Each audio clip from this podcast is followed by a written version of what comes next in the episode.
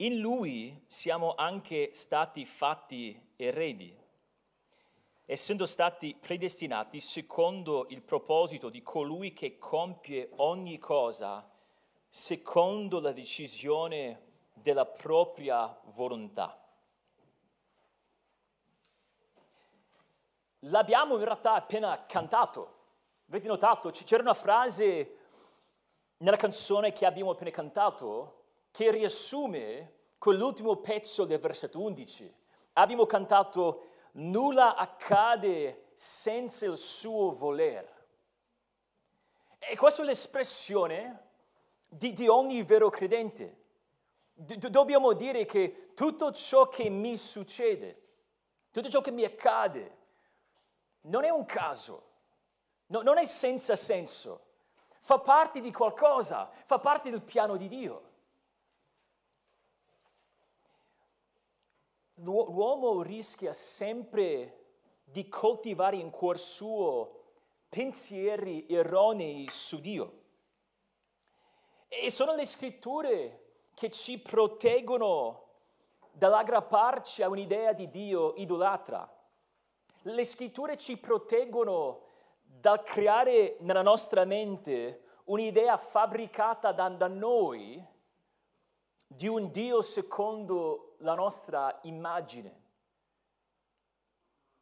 Ogni distorsione di Dio consiste in un abbassamento della sua maestà e un abbassamento della sua sovranità. Il Dio che incontriamo in Efesini 1 non è un Dio piccolo, non è un Dio come noi, è un Dio grande,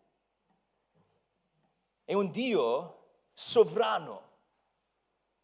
E quando si dice sovrano o la sovranità di Dio, cosa si intende?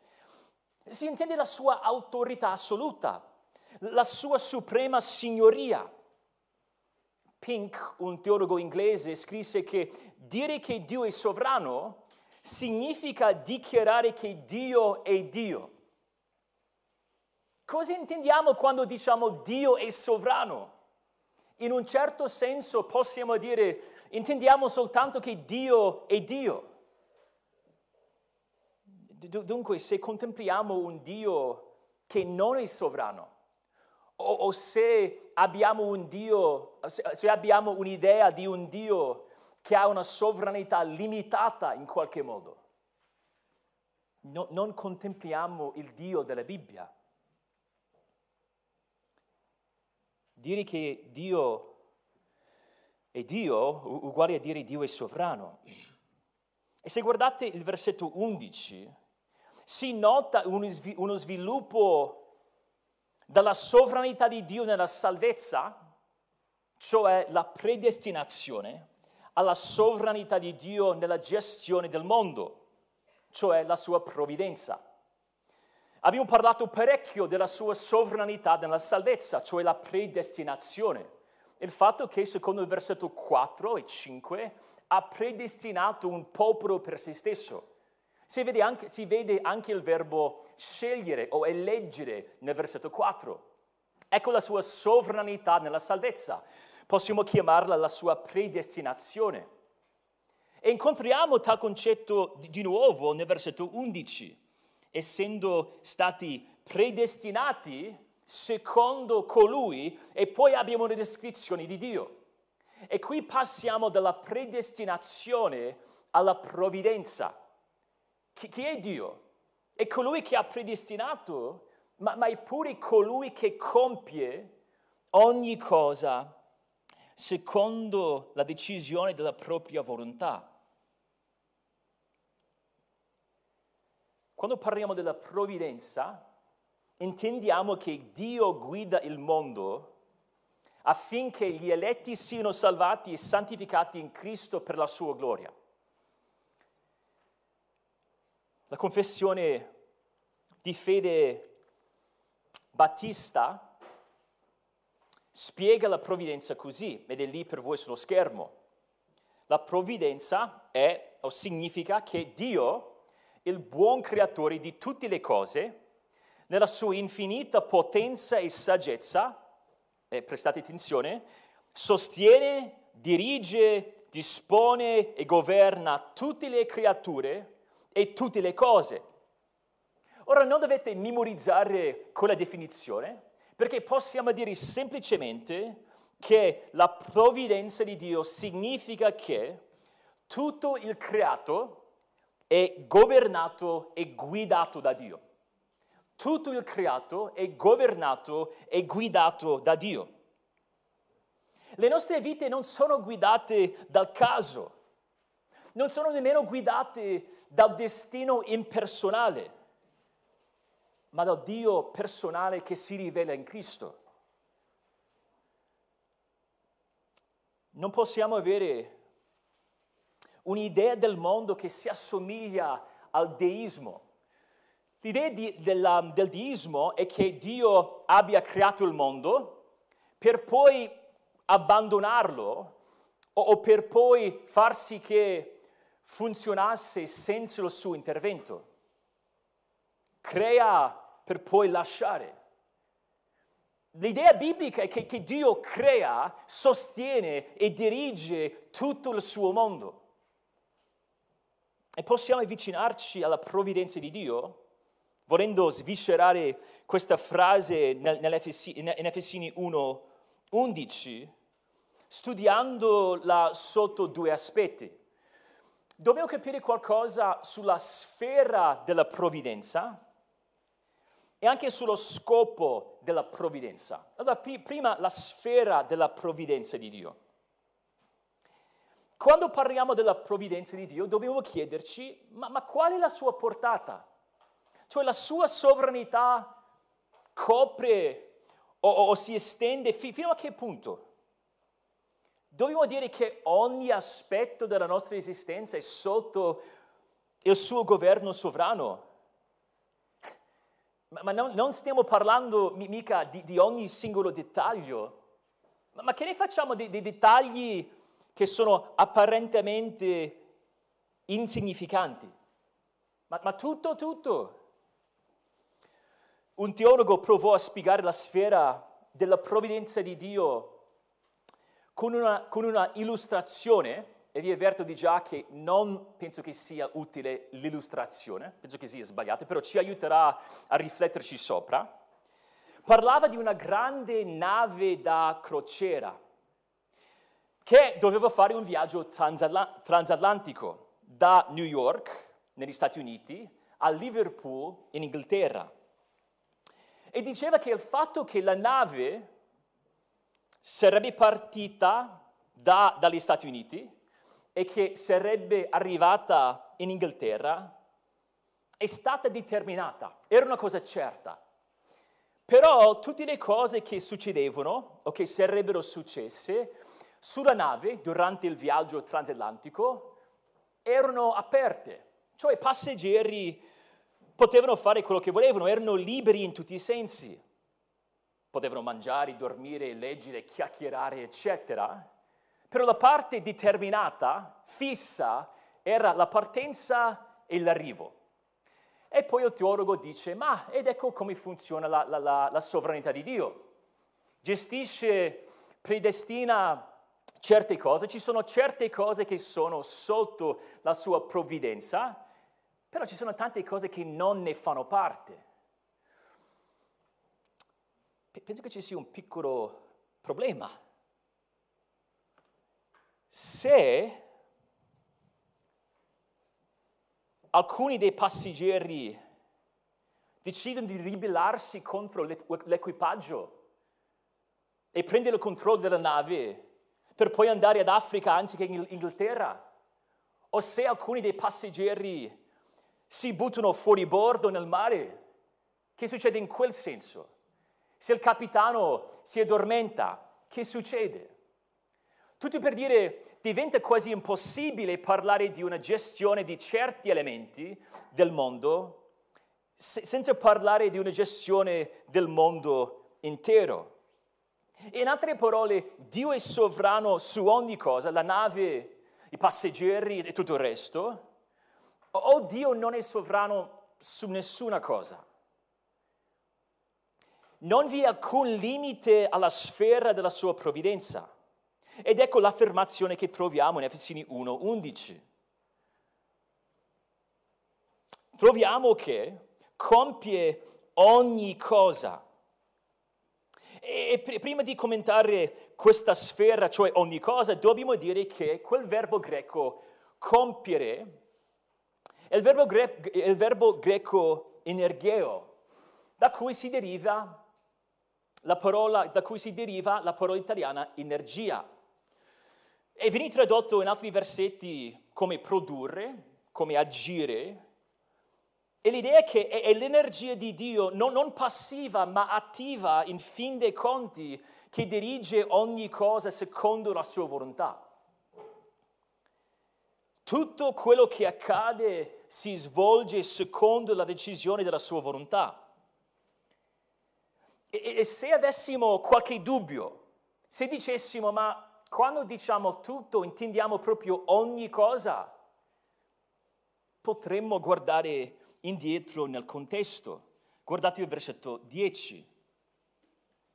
C'è questa idea di realizzare nella pienezza dei tempi il raccogliere tutto sotto un solo capo, cioè in Cristo, tutte le cose. E poi c'è una spiegazione tutte le cose in, in cielo e tutte le cose sulla terra.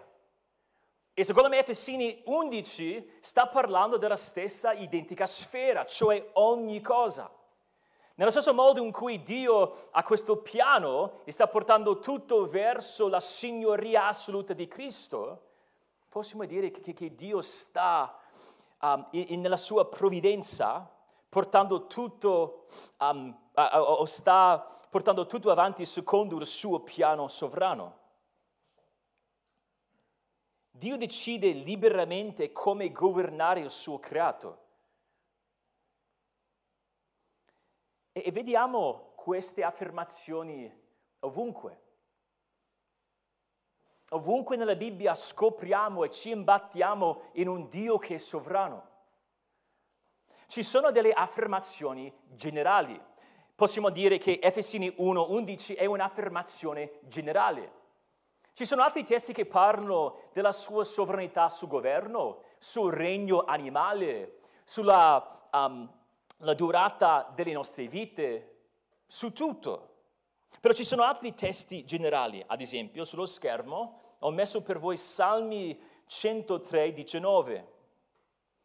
Il Signore ha stabilito il suo trono nei cieli e il suo dominio si estende su tutto.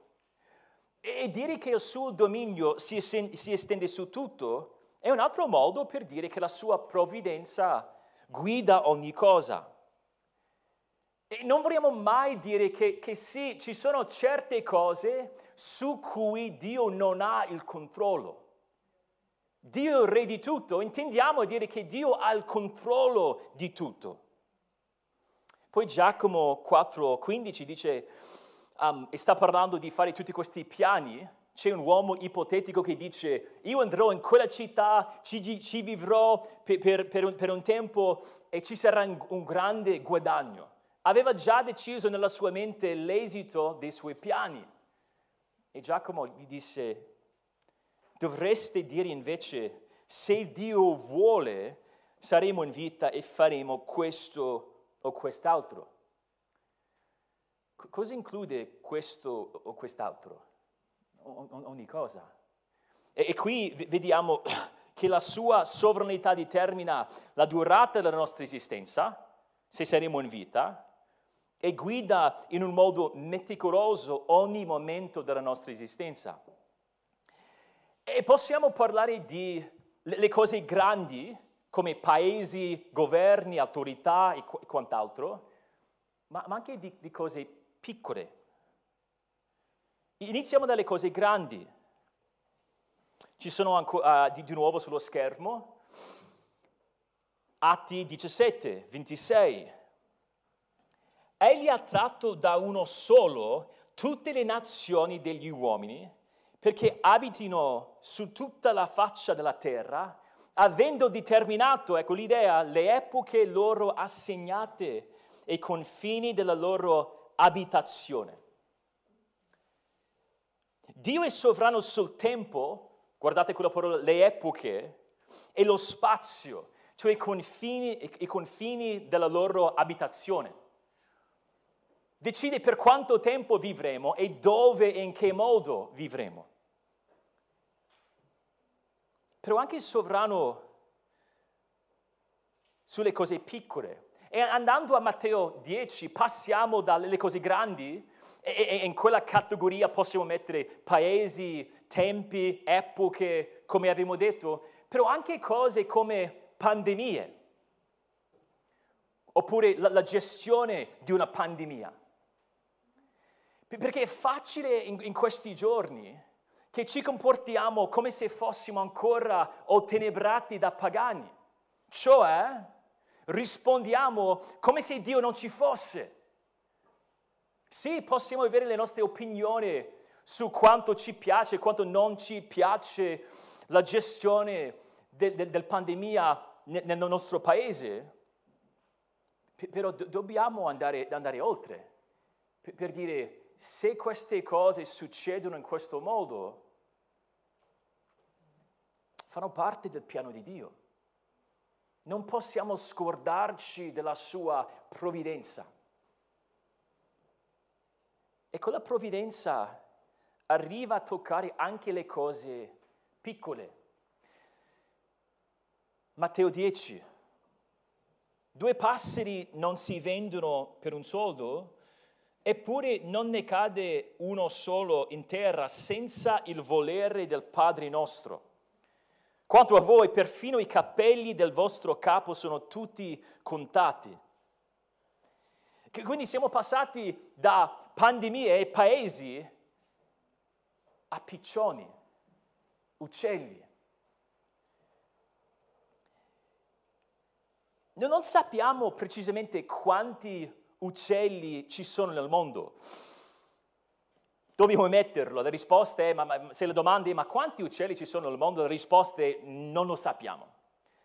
Però ho letto un articolo che diceva che stima tra i 50 e i 40-30 miliardi di uccelli sulla Terra.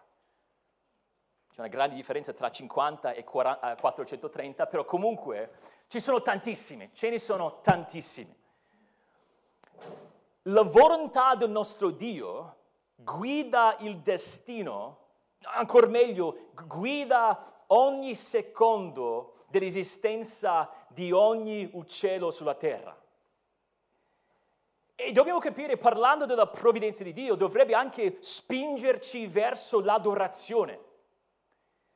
Noi a, a malapena ricordiamoci, siamo in grado di ricordarci di quello che abbiamo mangiato per colazione tre giorni fa.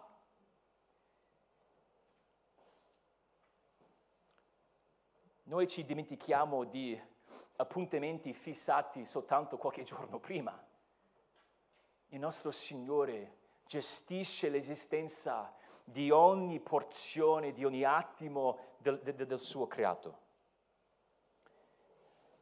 E, e, e quando vedi per la città un piccione, un solo singolo piccione che dà fastidio sicuramente, potete pensare che perfino la sua minuscola vita, che ci sembra di poca importanza, vieni guidata dal Signore.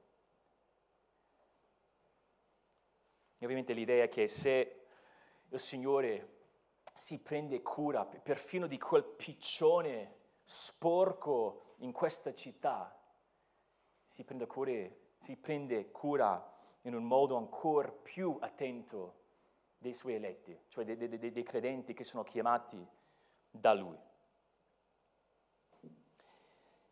E so che parlando della provvidenza di Dio suscita diverse domande.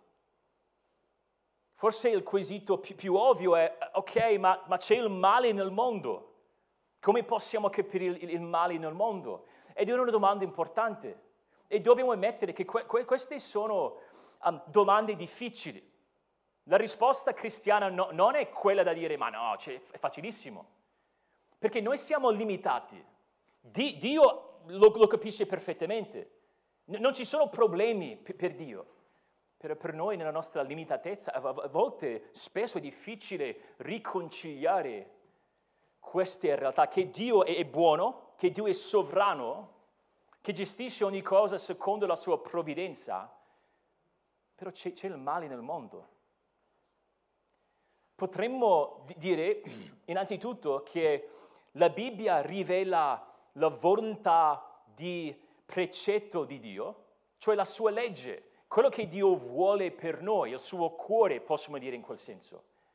Però noi stiamo parlando della sua volontà di decreto, perché la sua provvidenza è il portare avanti, il realizzare il piano che ha decretato nell'eternità passata. Possiamo anche dire che Dio non è sovrano su ogni cosa nello stesso modo. Dio non è sovrano su ogni cosa nello stesso modo perché non si relaziona con il bene e il male nello stesso modo.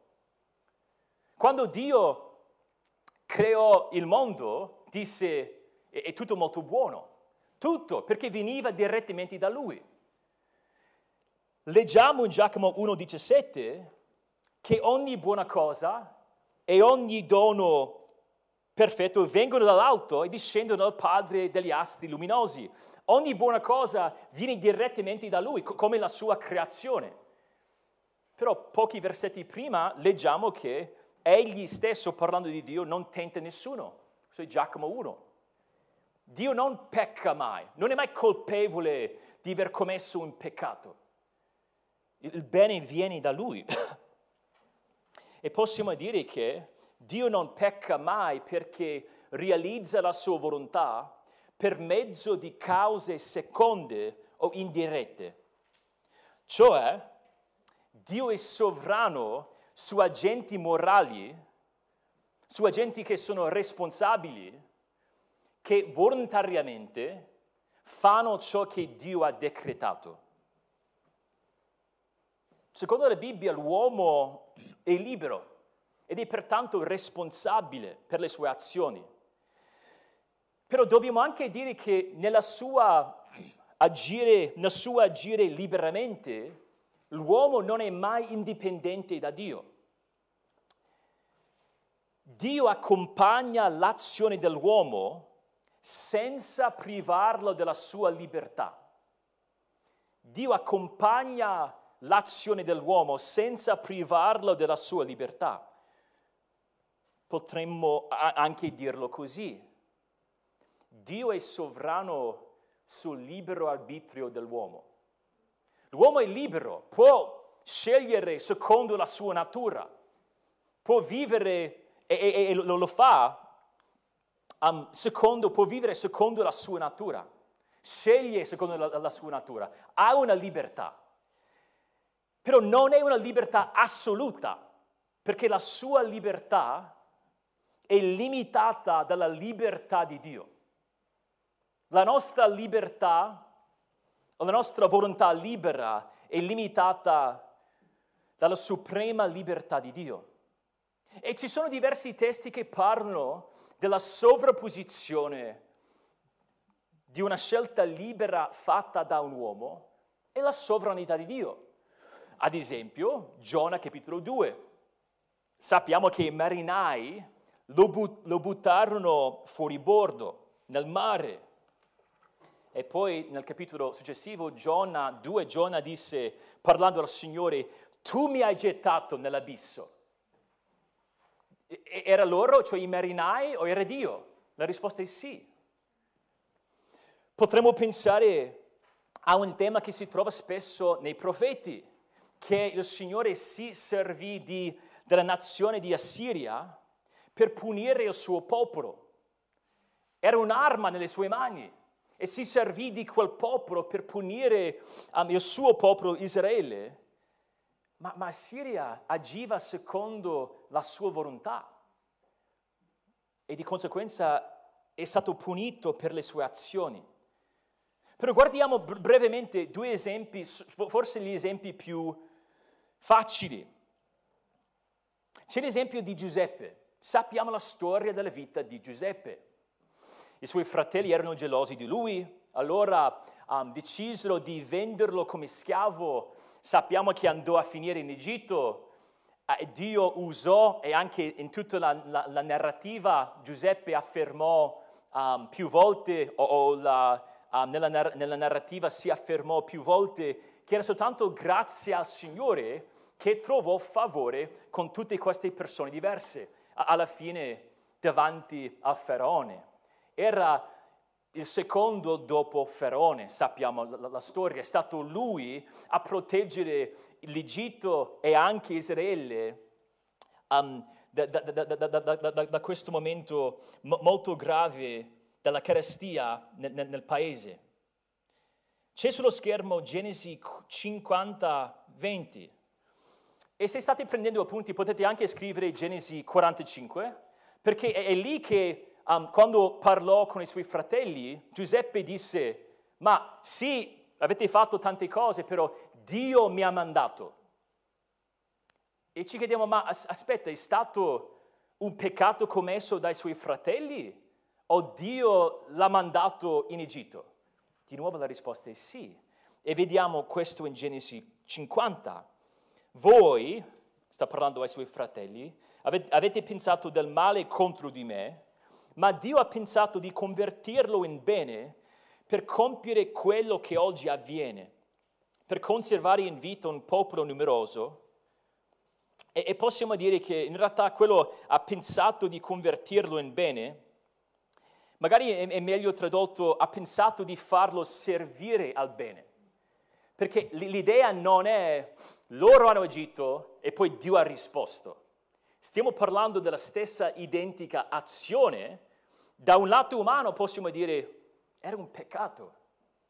Come mai l'hanno fatto? Erano gelosi, invidiosi. Però dal lato divino vediamo che Dio operava al di sopra di tutto. E poi se guardiamo Atti 2:23, vediamo che la stessa cosa vale per la croce. Pietro dice, quest'uomo quando vi fu dato nelle mani per il determinato consiglio e la prescienza di Dio, e vediamo diversi concetti e una parola che si trova anche in Efesini 11, voi per mano di iniqui, inchiodandolo sulla croce, lo uccideste. Erano uomini malvagi, erano colpevoli, erano responsabili. Erano agenti morali che agivano secondo la loro libera volontà, secondo la loro natura. Però sappiamo che al di sopra di tutto Dio era sovrano. Mandò, il Padre non mandò Dio figlio nel mondo sperando che tutto sarebbe andata secondo il suo piano. No, ogni momento della vita di Gesù faceva parte del suo piano sovrano. C'è del mistero e dobbiamo ammetterlo, c'è del mistero. E la difficoltà della domanda risiede, almeno in parte, nel fatto che, che noi siamo esseri mutabili e vincolati dallo spazio e dal tempo e stiamo provando a capire un essere che non ha questi nostri stessi limiti. Nessuno può capire Dio perfettamente se non Dio stesso. E ci saranno dunque sempre delle tensioni nella nostra comprensione di ogni dottrina che tocca l'essere di Dio a causa della nostra limitatezza. Cioè il fatto che Lui è il creatore e noi siamo le, le creature significa che ci sarà un po' di difficoltà nell'abbracciare pienamente in questa vita certi aspetti del suo essere e stiamo parlando di chi è. Vi ricordo che in Efesini 1.11 stiamo parlando di, colui che compie. Stiamo parlando di, di, di chi è Dio. Dio può avere il controllo sulle nostre scelte libere, perché è Dio. A volte si fa un contrasto, una distinzione tra il libero arbitrio dell'uomo è la sovranità di Dio, come se dovessimo scegliere. O noi siamo liberi o Dio è sovrano. Però come abbiamo già visto, la Bibbia non contempla quel problema. Un teologo parla, e questo spero che possa aiutarci, parla di un mondo ipotetico. In questo mondo ipotetico ci sono o, o, ci, tutti gli esseri viventi, erano creati da Dio, però sono tutti delle piante con le radici ben piantate nella terra, quindi un mondo di piante. Siamo? Mondo ipotetico, um, mondo di piante, e una pianta discute con un'altra sul fatto che Dio non potrebbe far vivere delle creature in grado di muoversi sulla terra. E in questa chiacchierata tra le due piante, una pianta dice, ma no, non penso che sia possibile, perché se pensiamo alla nostra esistenza, cioè immaginare un essere che potesse muoversi senza radici è una cosa assurda. Oppure, magari dicevano, come potrebbe portarsi dietro le loro radici? Cioè, se potessero muoversi, cosa, cosa farebbero con le radici? E magari mm, si potevano anche porre domanda, e se poi le loro radici non fossero nel terreno, come farebbero a ricevere nutrimento? Il, pro- il problema, come spiega questo teologo um, Wayne Grudem, il problema di questa pianta è che essa ha limitato la potenza di Dio in funzione della propria esperienza da pianta. Stiamo dicendo, ecco il punto di questo mondo ipotetico, a volte noi siamo come quelle piante. Io vivo da, da pianta, ho radici, ho questi limiti. Allora quando contemplo Dio dico, ma lui non può essere sovrano sulla mia libertà, perché io non posso essere sovrano sulla libertà di qualcun altro. Dio non è come noi, la sua volontà non è come la nostra volontà. La sua volontà è diversa e più grande della nostra. Di nuovo c'è l'enfasi su chi è Dio, colui che compie ogni cosa. Calvino disse che l'ignoranza della provvidenza è per l'uomo la massima disgrazia. Cioè l'ignoranza di queste dottrine è la massima disgrazia, però poi dice che conoscere la provvidenza di Dio è una, eccezionale beatitudine. Se noi capiamo questa dottrina, c'è un'eccezionale beatitudine. Come? Non c'è nessun momento nella tua vita che è senza senso. Quando soffro, quando mi alzo e i miei piani vanno in tilt dopo due secondi, e sono tentato a pensare, ma, ma, non dovrebbe essere così. Sarebbe stato meglio se tutto andasse secondo il mio piano. Ah, tutto quello che faccio è, è vano, non c'è che la vanità.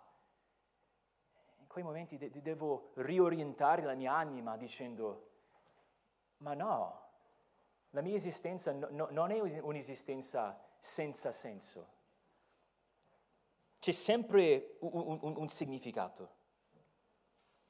Tutto ciò che mi accade è opera di Dio.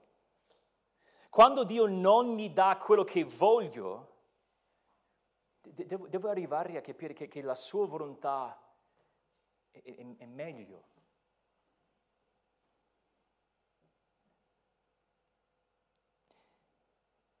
E ha uno scopo la sua provvidenza sta, sta porta, ci sta portando da qualche parte, dirige il suo universo non senza punto di arrivo, ma con, con uno scopo ben, ben, preciso. Allora, brevemente parliamo della, de, de, dello scopo della provvidenza di Dio. Sappiamo che Dio non ci rivela ogni tappa del nostro pellegrinaggio su questa terra. Ci sono tantissime cose che non conosciamo. E come parentesi, ecco il motivo per cui parliamo della sua volontà misteriosa o nascosta. Non ci dice mai, ecco la mia volontà per la vostra vita, con le tappe specifiche. Non dobbiamo pensare nemmeno, ah, ho fatto una scelta, sono fuori la volontà di Dio. Quel concetto non esiste nella Bibbia. Se abbiamo peccato contro la sua volontà morale, dobbiamo confessare quel peccato. Però se stiamo parlando della sua volontà sovrana, non possiamo essere fuori dalla sua volontà sovrana. Dio ci rivela però certe cose. La destinazione, cioè dove ci sta portando, e come ci arriveremo. E questo per noi è una grande consolazione. Se immaginiamo un giro in un bosco con un amico e l'amico conosce la strada, conosce il sentiero giusto e immaginiamo che ci siano tanti um, bivi, ci sono tanti sentieri che non conosciamo noi, non sappiamo quali saranno le tappe però sappiamo soltanto che il nostro amico conosce benissimo la strada, sappiamo dove ci sta portando e noi possiamo sperimentare quel viaggio con tranquillità.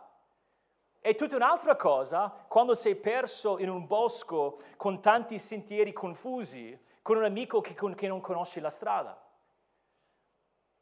Il Signore ci sta portando da qualche parte e benché noi non sappiamo tutte le tappe specifiche della nostra esistenza, sappiamo come sta operando nella nostra vita e dove ci sta portando.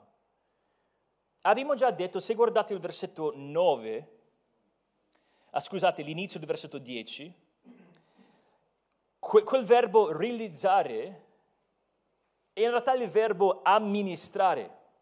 Dio il grande registra che amministra il suo creato. Abbiamo già visto questo sappiamo il proposito supremo del suo agire, quale sarebbe la sua gloria. Il suo proposito supremo è la sua gloria. Nel versetto 6 vediamo quello, nel versetto 12 che l'abbiamo studiato l'ultima volta e anche nel versetto 14. Tutta la nostra esistenza scorre verso la sua gloria. E possiamo dire che la provvidenza guida il mondo in un modo particolare per salvare gli eletti. Il suo proposito supremo è la sua gloria. E, e come, come si glorifica Dio? In Cristo. E come si glorifica in Cristo? Salvando gli eletti che ha scelto prima della fondazione del mondo. Allora, lo scopo di tutto ciò che, che, il Signore sta facendo nel mondo è di raccogliere tutto in Cristo, quello del versetto 10, e raccogliere in un, modo speci- in un modo speciale gli eletti che fanno parte della sua eredità.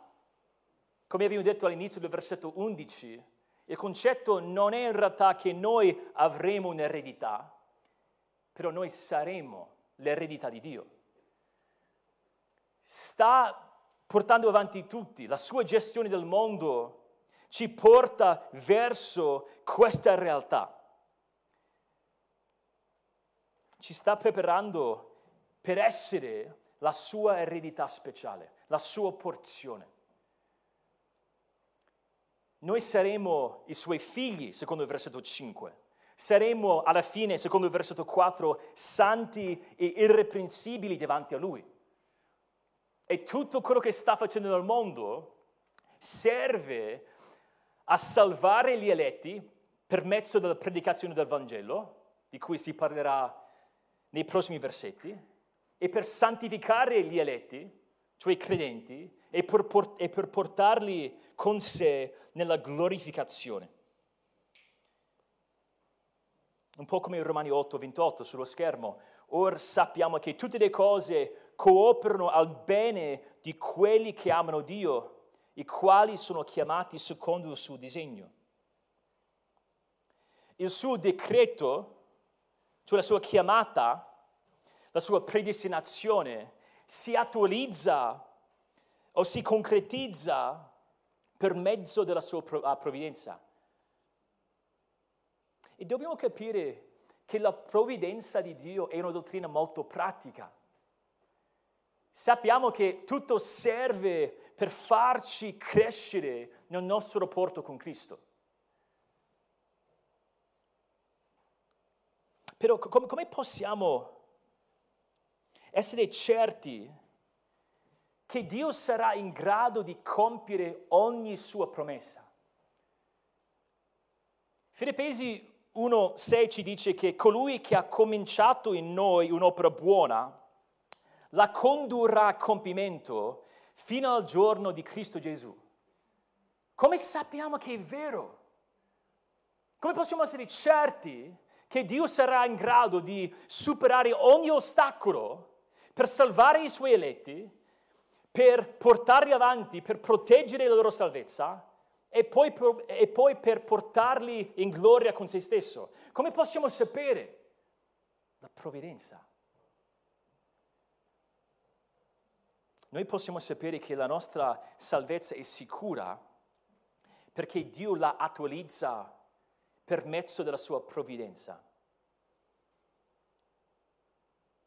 Sproul nel suo libro Scelti da Dio dice sullo schermo,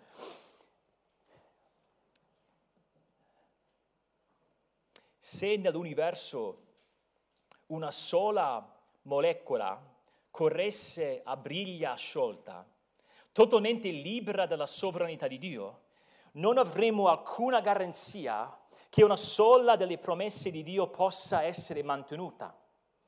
Una sola molecola vagante potrebbe devastare i grandi e gloriosi piani di Dio per noi. Se ci fosse qualsiasi cosa che non facesse parte del suo piano, che non, che non fosse stato sotto la sua signoria, la sua sovranità, ci sarebbe il rischio che quella cosa potrebbe depistare il piano di Dio. Però non c'è. Dio può promettere e può garantire quello che dice perché è tutto sotto il suo controllo sovrano.